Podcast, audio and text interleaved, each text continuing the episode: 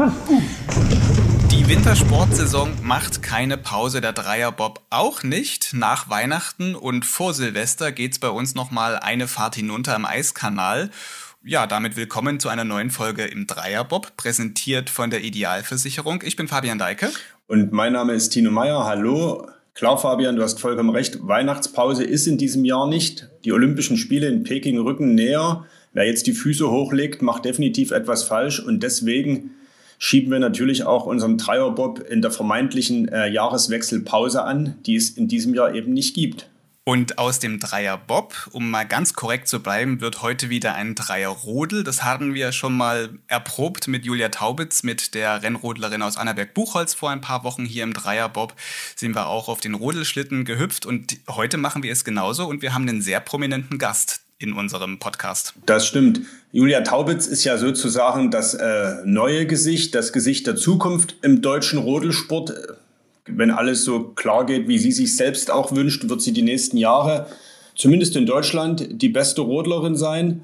Und wir sprechen heute mit jemandem, der ja jahrzehntelang nicht nur das deutsche Rodeln geprägt hat, sondern international ja das Maß aller Dinge war und auch heute noch äh, ja, gefürchtet, geachtet und äh, überaus beliebt auch ist. Möchtest du den Namen sagen oder soll ich jetzt sozusagen mit ich dem bin ein bisschen ehrfürchtig, ja. Also ich bin ein bisschen ehrfürchtig. Also wir sprechen gleich, ich mach's trotzdem. Wir sprechen ja. gleich mit dem Hackelschorsch. Genau, eigentlich ist damit alles gesagt, oder? Eigentlich schon. Bin gespannt darauf, was er über Olympia äh, uns erzählen wird und vor allem auch darüber, wie der Aufenthalt am Olympiastandort an der Bahn in Peking gewesen ist. Da lief ja bei den Rodern im Vergleich zu den Bobfahrern nicht alles rund. Das hören wir gleich. Das Gespräch, das wir jetzt gleich hier im Podcast zeigen, haben wir kurz vor Weihnachten geführt. Da saß der Hackelschorsch, also Georg Hackel, in einem Pressezentrum. Also nicht wundern, wenn es vielleicht ringsrum mal etwas klimpert, Telefone klingeln und auch ein paar andere Stimmen zu hören sind. Aber das, was er sagt, ist wahnsinnig interessant und viel Hintergrund.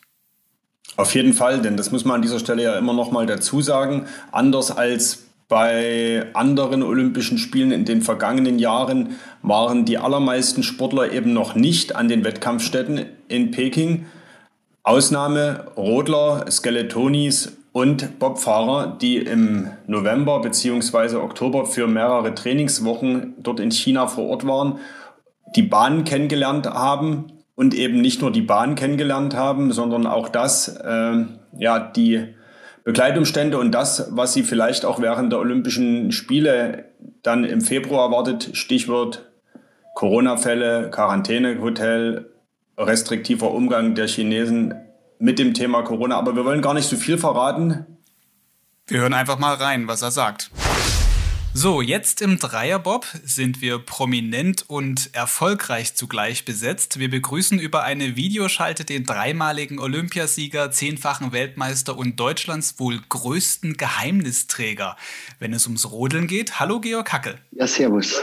Herr Hackel, ganz am Anfang, Sie sitzen gerade in einem Pressezentrum, deshalb nicht wundern, wenn im Hintergrund vielleicht der ein oder andere spricht. Herr Hackel, vielleicht lüften wir gleich zu Beginn ein Geheimnis. Ich habe vermieden, sie mit Hackelschorsch anzusprechen, aber in der Szene und darüber hinaus kennt man sie vor allem unter diesem Namen. Wieso ist das eigentlich so? Ja, weil man das in Bayern so sagt. Ich bin der Schorsch, ich bin der Hackelschorsch. Ja, wo wir das mit dem Namen also jetzt gleich geklärt haben, können wir ja über das Sportliche reden. Sie waren jahrelang selbst Weltklasse und sind jetzt immer noch ganz nah dran an der Bahn. Sie müssen es also wissen. Warum sind die Deutschen im Rodeln seit Jahrzehnten so gut und so erfolgreich? Weil Rennrodeln in Deutschland eine große Sportart ist, weil es ähm, von vielen jungen Leuten betrieben wird und deshalb eine sehr breite Auswahl an möglichen Talenten stattfindet, eine breite Selektion und weil wir viele Stützpunkte in Deutschland haben, an denen wir Leistungsentwicklung im Rennrodelsport betreiben. Ich hoffe, man kann das gut verstehen. Es ist doch etwas lauter im Hintergrund, als ich erwartet hatte, da im Pressezentrum. Aber ich denke, es wird gerade noch so passen. Ihre Erfolge, das sagen Sie von sich selbst, verdanken Sie auch Ihren handwerklichen Fähigkeiten. Sie haben in Ihrer Karriere das ein oder andere Hundertstel durch gute Materialkenntnisse herausgeholt und sieht so ein Rodel von außen betrachtet ziemlich einfach aufgebaut aus. Zwei Kufen, eine Liegefläche, vorne zwei Steuerhörnchen dran. Was sind die Geheimnisse, die einen Schlitten schneller machen als andere? Grundsätzlich ist es so, der Schlitten hat ja keinen Motor wie ein Rennauto zum Beispiel. Das Einzige, was man beim Schlitten verbessern, optimieren kann, das sind die auftretenden Widerstände während der Fahrt. Das ist zum einen die Fahrlinie, die muss vom Sportler natürlich so gestaltet werden, dass man möglichst wenig Widerstände in der Bahn hat, dass man möglichst kurze Wege in der Bahn fährt.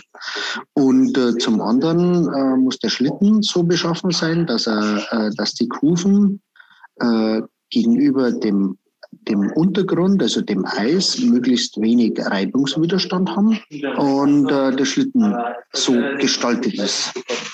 Und dann gibt es noch ähm, von der Mechanik her des Schlittens, also der ist ja beweglich in sich, ähm, fahrdynamische äh, Sachen, die beachtet werden müssen, die dann auch wieder sich auf, die, auf das Gleitreibungsverhalten gegenüber des Untergrundes auswirken. Mhm. Und natürlich das handwerkliche Geschick desjenigen, der den Schlitten vorbereitet für die Fahrt in der Bahn. Woher stammt eigentlich Ihre Leidenschaft für das Werkeln am Schlitten? Ja gut, ich habe ein Handwerk erlernt. Ich bin gelernter Schlosser und äh, als solcher habe ich natürlich immer wieder an meinen Schlitten selbst Hand angelegt und rumgebastelt und äh, man merkt sehr schnell, wenn man etwas verändert, dann ändert sich auch die Performance des Schlittens, also die, die Geschwindigkeit oder die Zeit, die man damit erreichen kann. Und, und schon äh, kommt eigentlich ein Stein ins Rollen und äh, man, man testet immer mehr und äh, hangelt sich durch das Prinzip Versuch und Irrtum einfach vorwärts. Und äh, je intensiver und leidenschaftlicher man so etwas betreibt, umso bessere Ergebnisse kann man erzielen. Was war denn bei Ihnen zuerst da? Die Leidenschaft fürs Schlittenfahren oder so dieses äh, das Interesse so an dem an dem Werkeln am, am Schlitten? Also natürlich war die Leidenschaft fürs Schlittenfahren grundsätzlich erst einmal vorhanden und äh, und dann merkt man aber auch sehr schnell, wenn die Zeit gestoppt wird und man wird nur Zweiter, dann ärgert man sich schon und äh, man möchte ja immer der Schnellste sein dann.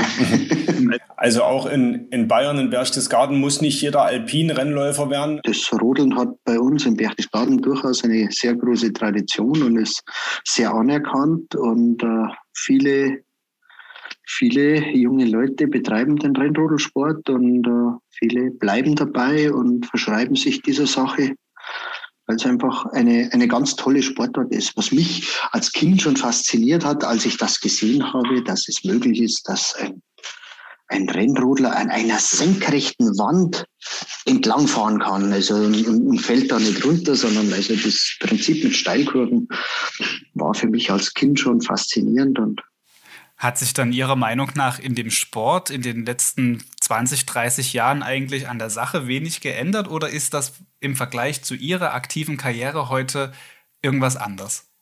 Es hat sich das Grundprinzip nicht verändert.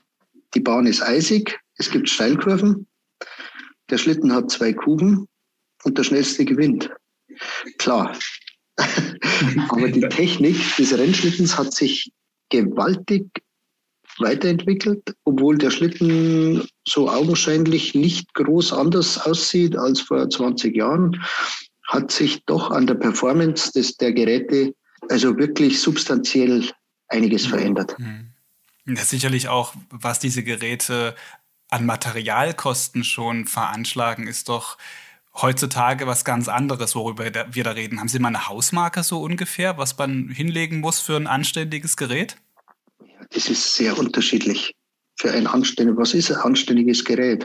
Mit dem der Hackelschorsch Olympiasieger werden könnte. Okay, also, also ein, ein, absolutes Top-Gerät. Also da mhm. muss man schon also zwischen 10.000 und 20.000 Euro hinlegen. Es werden sehr hochwertige Materialien verarbeitet und so ein Schlitten, da gibt es ja keine Fabrik, in der hohe Stückzahlen hergestellt werden, sondern so ein Schlitten ist immer ein Unikat, ein handgefertigtes Unikat und, und das ist es, was, was den Schlitten dann letztendlich so teuer macht.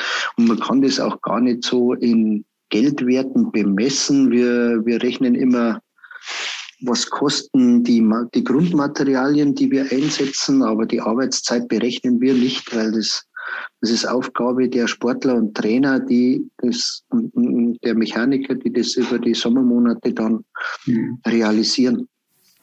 Und hat sicherlich auch dann noch Anteil daran, wie akribisch der einzelne Athlet sich in seiner Garage ähm, die Zeit vertreibt mit Tüftelei. Genau. Nun haben wir ja festgestellt, oder das ist ja bekannt, dass Deutschland eine große Rodelnation ist, äh, gerade bei den großen Meisterschaften, bei Olympia ganz oft äh, auch die Medaillen abräumt. Aber das gelingt ja nicht immer. Es gibt ja auch andere äh, Top-Nationen, Österreicher, Italiener, auch die Russen. Kann man sich bei den anderen was abgucken an der Bahn, wenn die mit ihrem Schlitten da langfahren? Das ist ja immer so die große Sache. Äh, es gibt Geheimnisse und manchmal können ja die anderen doch was besser. Richtig. Es ist ein ständiges Kopf-an-Kopf-Rennen, ein, ein ständiges sich weiterentwickeln und sobald man merkt, man ist in einem, in einem Themenbereich irgendwo hinten dran, dann, dann schaut man natürlich mit offenen Augen, man läuft mit offenen Augen durch die Gegend und schaut, was die Gegner machen. Ne? Und sieht man das dann auch, was der Italiener schaut einer vom anderen ab. Ja. Das ist ja völlig klar. Kann man das dann so nachbauen oder ist das dann auch wieder Versuch und Irrtum? ja, man, man, man, man kann ja nicht mit Messgeräten an einen fremden Schlitten dran gehen. Man kann ja nur das in, von Weitem in Augenschein nehmen. Und dann muss man halt äh, ja, durch äh, sich das äh, kreativ vorstellen können, was machen die anders, was machen sie besser als wir. Und dann muss man dann wieder so etwas baulich realisieren und, und, dann testen. Sie haben die verschiedenen Stützpunkte in Deutschland angesprochen. Sie selbst sind ja Stützpunkttrainer in Berchtesgaden und damit verantwortlich für Nathalie Geisenberger, Felix Loch und das Doppel Tobias Wendel, Tobias Art, die in Deutschland besser bekannt sind, ja auch als Trainingsgruppe Sonnenschein.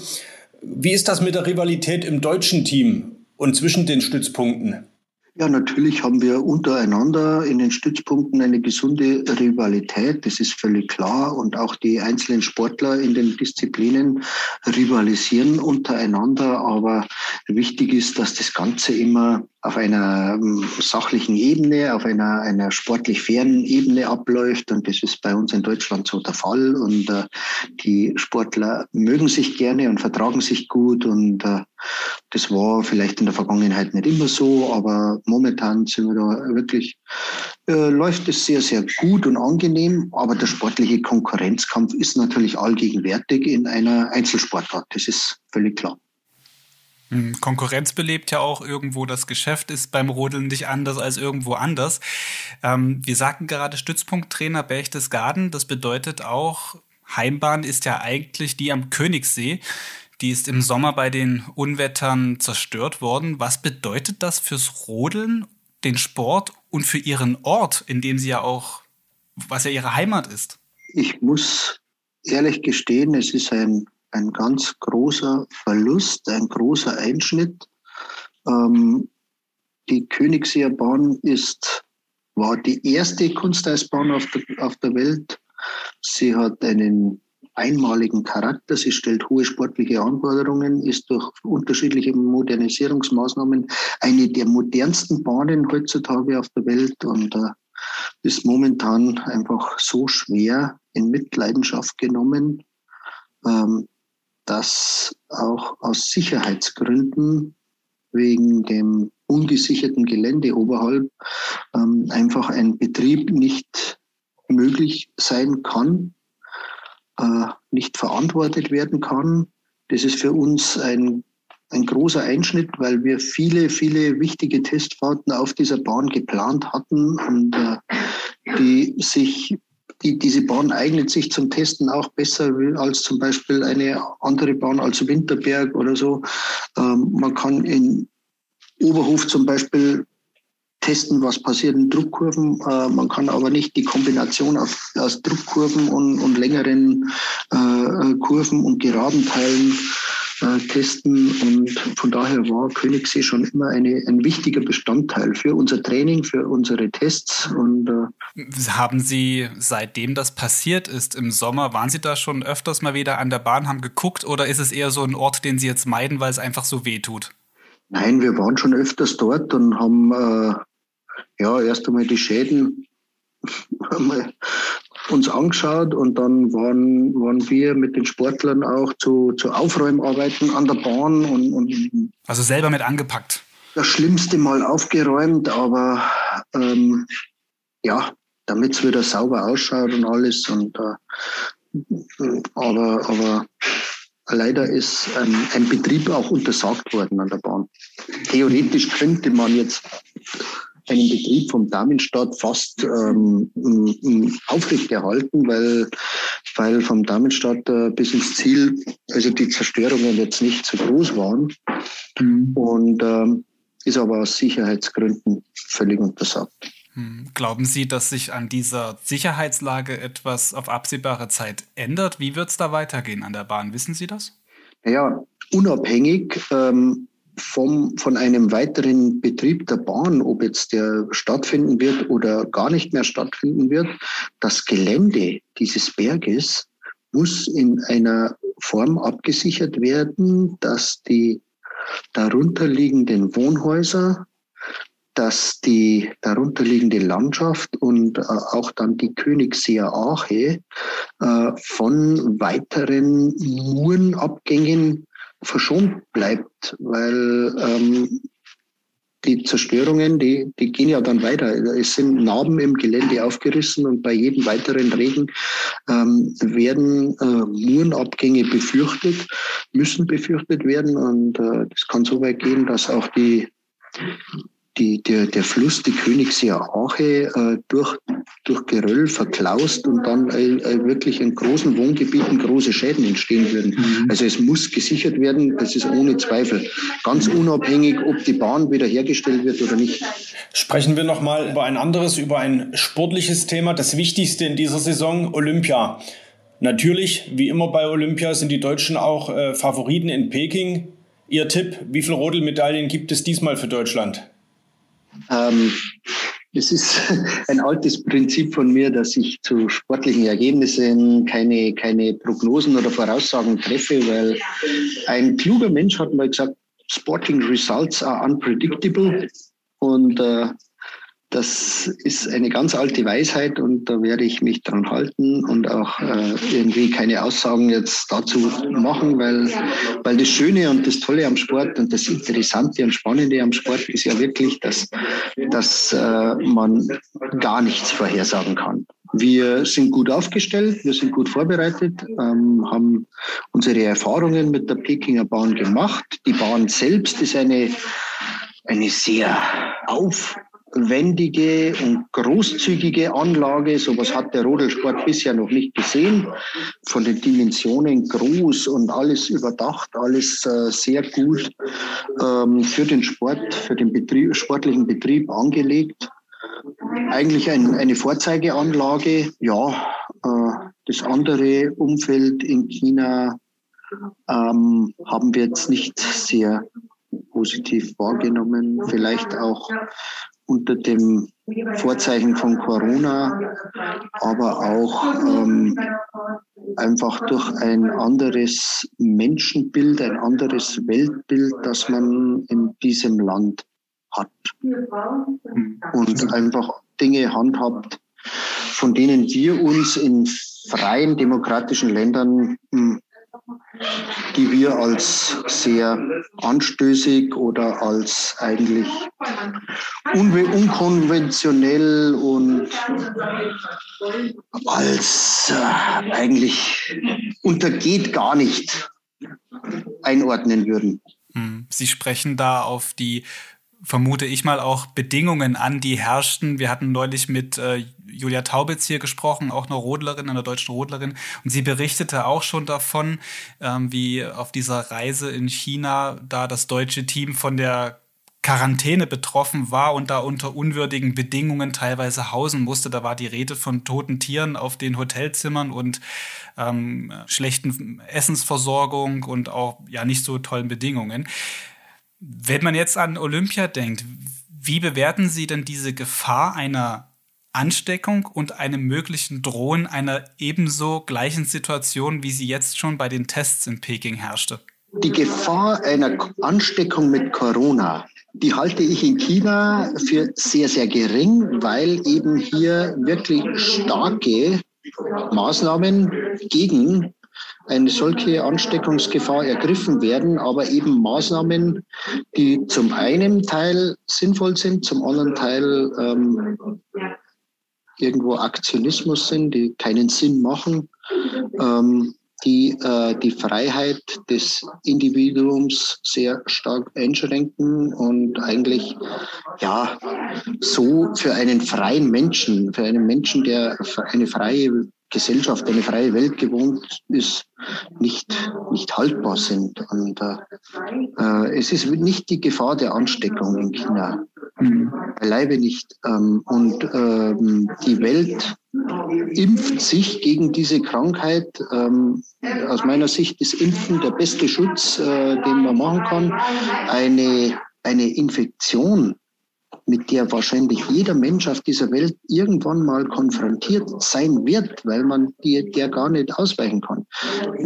Darauf muss man einfach so mit seinem Immunsystem und mit seinem Impfschutz äh, so vorbereitet sein, dass man das möglichst unbeschadet übersteht.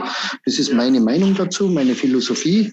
Und äh, deshalb impfen wir, deshalb bereiten wir uns vor und äh, deshalb muss man auch die Leute nicht zwanghaft einsperren und also unter Bedingungen festhalten, wie, äh, wie es sich wirklich ein Strafvollzug anfühlt. Und so haben wir das in China empfunden. Und ähm, wenn Olympia stattfindet und es ist für jeden schrecklich und unangenehm und, jeder ist froh, wenn er endlich wieder weg kann, dann hat äh, Olympia das Große und Schöne und Tolle, was Olympia immer war und für mich im Leben bedeutet hat, dann hat das aber ganz grundsätzlich seinen Zauber verloren. Das das klingt jetzt ja wenig erbaulich eigentlich. Äh, das gar nicht erbaulich, in ne, das, Weise. Äh, das klingt ja gar nicht, also erfreulich auch letztlich, ähm, zumal es ja eigentlich etwas ist, ein Highlight, ein Höhepunkt einer Saison für jeden Sportler, für jeden Trainer. Wie gelingt es Ihnen dann eben als Trainer, weil Athleten nehmen das ja momentan sicherlich ähnlich und genauso wahr, Ihre Sportler dann zu motivieren auf genau diesen Höhepunkt? Das fällt mir sehr schwer ich muss ganz offen gestehen, mir tun die heutigen Sportler sehr, sehr leid, weil sie um dieses tolle Erlebnis Olympia, weil sie um diese großartigen Momente, die ich äh, in wiederholter Form erlebt habe und feiern durfte, ähm, einfach betrogen werden.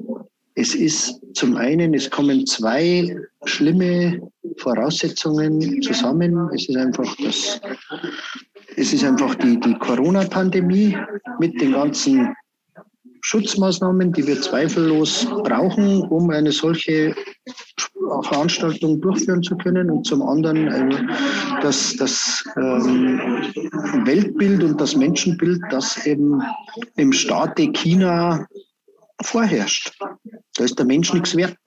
Und das ist wurscht, hm. wenn ein Mensch einmal eingesperrt wird und nicht raus darf und ihm beim Einchecken in ein Hotel der Ausweis abgenommen wird und erst am Tag der Abreise wieder gegeben wird.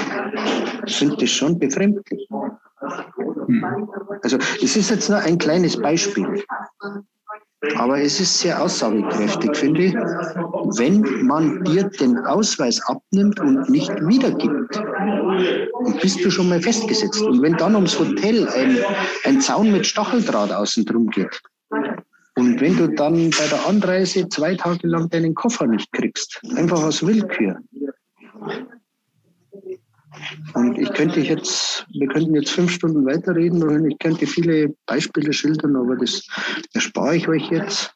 Aber ähm, es ist bei, wenn, wenn keiner mehr dahin will zu Olympia, dann ist bei Olympia was schiefgelaufen und dann hat die olympische Bewegung ein Problem. Und zwar ein ganz grundsätzliches. Wie, wie lässt sich das, das gegensteuern? Das ist ja jetzt praktisch eine Tendenz, die über die letzten Jahre, Jahrzehnte sich schon so entwickelt hat. Und Corona setzt dem Ganzen jetzt eben ganz einfach noch äh, einen drauf. Sehen Sie eine Möglichkeit, dagegen zu steuern? Dass Olympia, speziell Winterspiele, auch äh, wieder in Orte kommen. Das ist ja auch so ein Kritikpunkt, dass jetzt Peking nicht das Wintersportparadies ist, an das man so denkt, wenn, wenn Winter ist. Ne? Äh, Wie kann das weitergehen? Also das ist jetzt wieder sehr komplex, die Frage. Also ja, Peking ja. ist kein Wintersportort, nein. Aber das sehe ich jetzt noch gar nicht als, als mhm. das Problem. ähm, wie kann das weitergehen? Ich kann nur sagen, Augen auf bei der Vergabe der Olympischen Spiele. Und ich muss sagen, damals, als Peking die Sommerspiele hatte, es waren viele Proteste dagegen, gegen den Umgang mit Menschenrechten, Umgang mit Tibet der Chinesen, Umgang mit den Uiguren, Umgang mit Taiwan, was in Hongkong, wir haben erlebt, was in Hongkong passiert ist alles und was weiterhin passiert. Aber das hat damals, also mich jetzt subjektiv, ich habe mich darüber aufgeregt, aber es hat mich nicht direkt betroffen. Und dann sagt man, man sagt halt, man verurteilt es, man missbilligt es und man sagt, es ist nicht richtig. Aber wenn man dann dort war und das am eigenen Leib verspürt hat, dann ist das nochmal eine ganz andere Qualität. Das kann ich sagen. Mir tut mir tut's für die Sportler leid, mir tut Olympia leid, ähm, mir tut's für alle sehr, sehr leid, die unter einem solchen Regime leiden. Das sind natürlich ähm, klare Worte. Also das, ich würde das jetzt an dieser Stelle auch diesen Olympiakomplex einfach mal so hinnehmen. Also es ist wahnsinnig ähm, viel Hintergrund und auch wirklich Innensicht, die da drin steckt und die da auch aus ihnen spricht. Es müssen da wirklich furchtbare drei Wochen gewesen sein auf ihrer Reise da in diesem Wintersportort oder in diesem äh, Winter-Olympiasportort, wenn man ihn so nennen möchte. Der Rodel-Bundestrainer Norbert Loch hat es ja auch angesprochen, er sei ein Mann, der mit allen Wassern gewaschen sei, hätte in den drei Wochen vier Kilo verloren, aber das wäre noch das geringste Übel, der, der Gewichtsverlust. Es ist, war sehr, sehr nervenzehrend, sehr kräftezehrend und jeden Tag äh, irgendwo ein neues Abenteuer klingt fast positiv, aber jeden Tag ging irgendwas schief, musste neu was koordiniert werden, was man so nicht auf, äh, auf dem Schirm hatte. Ne? Richtig. Also gut, also Gewichtsverlust, der schadet uns allen mal nicht. ist ja alles kein Problem, aber aber Wobei das für Rodler auch ein Nachteil sein kann, habe ich gelernt. das ist richtig, ja. Für die Athleten war es nicht so toll. Aber wenn, wenn international die Sportler am Abreisetag sagen, let's get the fuck out of this Chinese jail, dann weißt du, was es geschlagen hat. Dann weißt du, was los ist. Jeder will nur noch weg. Lasst uns abhauen hier. Wir wollen hier weg. Und da die positivste Aussage eines Sportlers, die ich gehört habe, es war ein Lette, der hat gesagt, oh yes, George, but it's equal bad for all. Das ist einer, der da unbedingt hin will und der sich auch Chancen auf den Olympiasieg ausrechnet. Der sagt dann sowas. Nett. Dem es am Ende dann nur um die olympische Medaille geht und eben nicht vielleicht das ringsrum, was es Olympia eben ausmacht, so wie du es auch beschrieben hast. Schon mal vielen Dank für dieses Gespräch und diese tiefgründigen Einblicke ja, deine, deine Erwartungen und Erlebnisse in Peking und für Peking. Eine abschließende Frage aber noch, vielleicht um das genau. Ganze hier noch etwas aufzuhellen, weil wir hier im Wir sind ja hier im, im Dreierbob unterwegs. Äh, wir hatten mit Julia Taubitz schon gesprochen, ob wir vielleicht auch das umbenennen Dreierrodel, aber äh, wir sind noch der Dreierbob, deshalb die abschließende Frage. Haben Sie schon mal im Bob gesessen? Sind Sie schon mal Bob gefahren? Ja klar, ich bin schon mal mitgefahren im Bob. Also selbst gesteuert, Gott sei Dank noch nicht. Aber ich bin mit dem Christoph Langen schon mitgefahren, sogar auf der Olympiabahn in Nagano oder am Königssee bin ich schon mitgefahren im Bob. Okay, ja, habe ich schon hinter mir die Erfahrung. Aber nicht, nicht so aufregend und großartig wie das äh, Rennschlittenfahren, könnte ich mir vorstellen. Es ist anders es ist einfach anders. Man, man sitzt drin, man wird viel mehr, man schauk, es schaukelt viel mehr hin und her und äh, fühlt sich anders an und ja, da hat so jede Sportart ihr eigenes. Georg Hackel, vielen, vielen Dank, dass wir das so hinbekommen haben, in, zwischen äh, Werkstatt, Schlitten vorbereiten, Training gucken und Weltcup und so weiter. Danke, dass das so geklappt hat und äh, alles, alles Gute, auch dann im Februar in, in Peking. Trotz der Umstände. Wunderbar. Ja, das war ein sehr tiefgründiges, hintergründiges Gespräch mit Georg Hackel. Ich muss ehrlich sagen, bevor wir das Gespräch mit ihm geführt hatten, habe ich das nicht erwartet, dass es so wird, dass es so laufen wird. Das stimmt. Also das waren Tatsache sehr, sehr äh, eindrucksvolle und auch sehr, ja, sehr nahe Beschreibungen äh, von dem, ja, was da in Peking abläuft und macht einen schon ein Stück weit auch betroffen.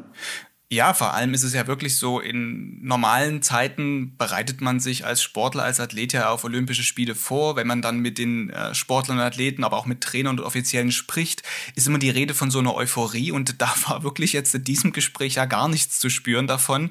Im Gegenteil, also das ist eher so was wie ein Pflichtprogramm, was da jetzt offenbar abgespult wird bei Georg Hackel, aber auch bei den Rodlern, weil einfach diese Eindrücke, die sie gesammelt haben, so extrem schlecht waren.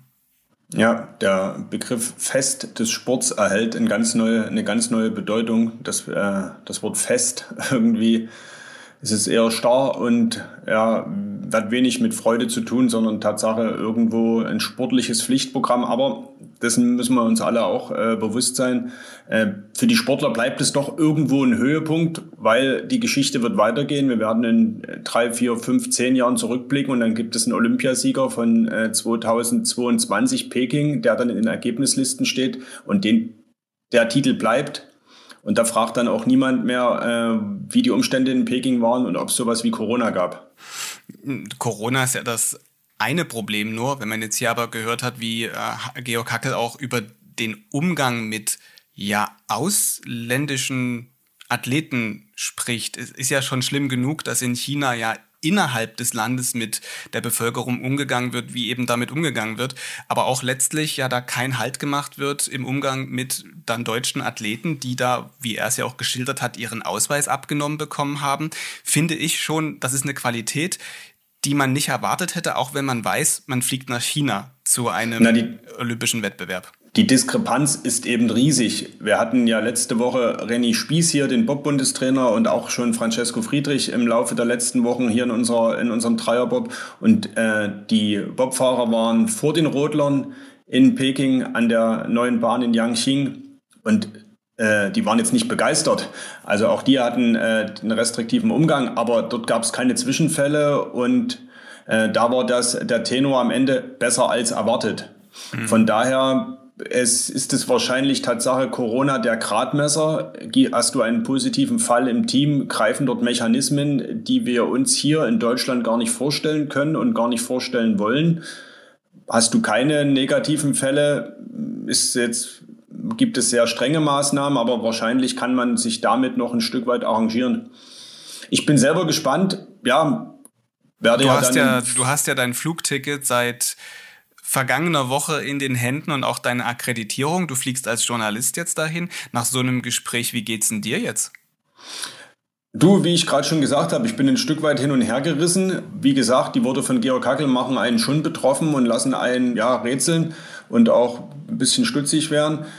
Ich möchte aber die äh, für mich die Reise gar nicht in Frage stellen und Vergleiche verbieten sich zwar an der Stelle, aber vor Olympischen Spielen wird öfters äh, ja ich will jetzt auch an der Stelle auch überhaupt nicht von Panik reden, weil es wie gesagt, äh, überhaupt nicht vergleichen lässt mit den Geschehnissen vor zum Beispiel 2016 in Rio. Da war ein halbes Jahr lang immer von der Zika-Mücke äh, die Rede, die die Spiele gefährdet und äh, die töt, deren Stich tödlich ist und ob die Spiele überhaupt stattfinden können damals in Brasilien.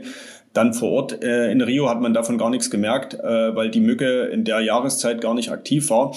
Corona ist aktiv. Der fragwürdige Umgang der Chinesen mit Menschenrechten, äh, mit Menschen, die äh, anderer Meinung sind, das ist bekannt. Das ist jetzt keine jahreszeitliche Frage. Ich bin sehr gespannt und ich finde, äh, so blöd das klingt, äh, journalistisch das auch sehr äh, herausfordernd und spannend, das vor Ort zu erleben. Also das ist das, was mich da momentan auch äh, antreibt.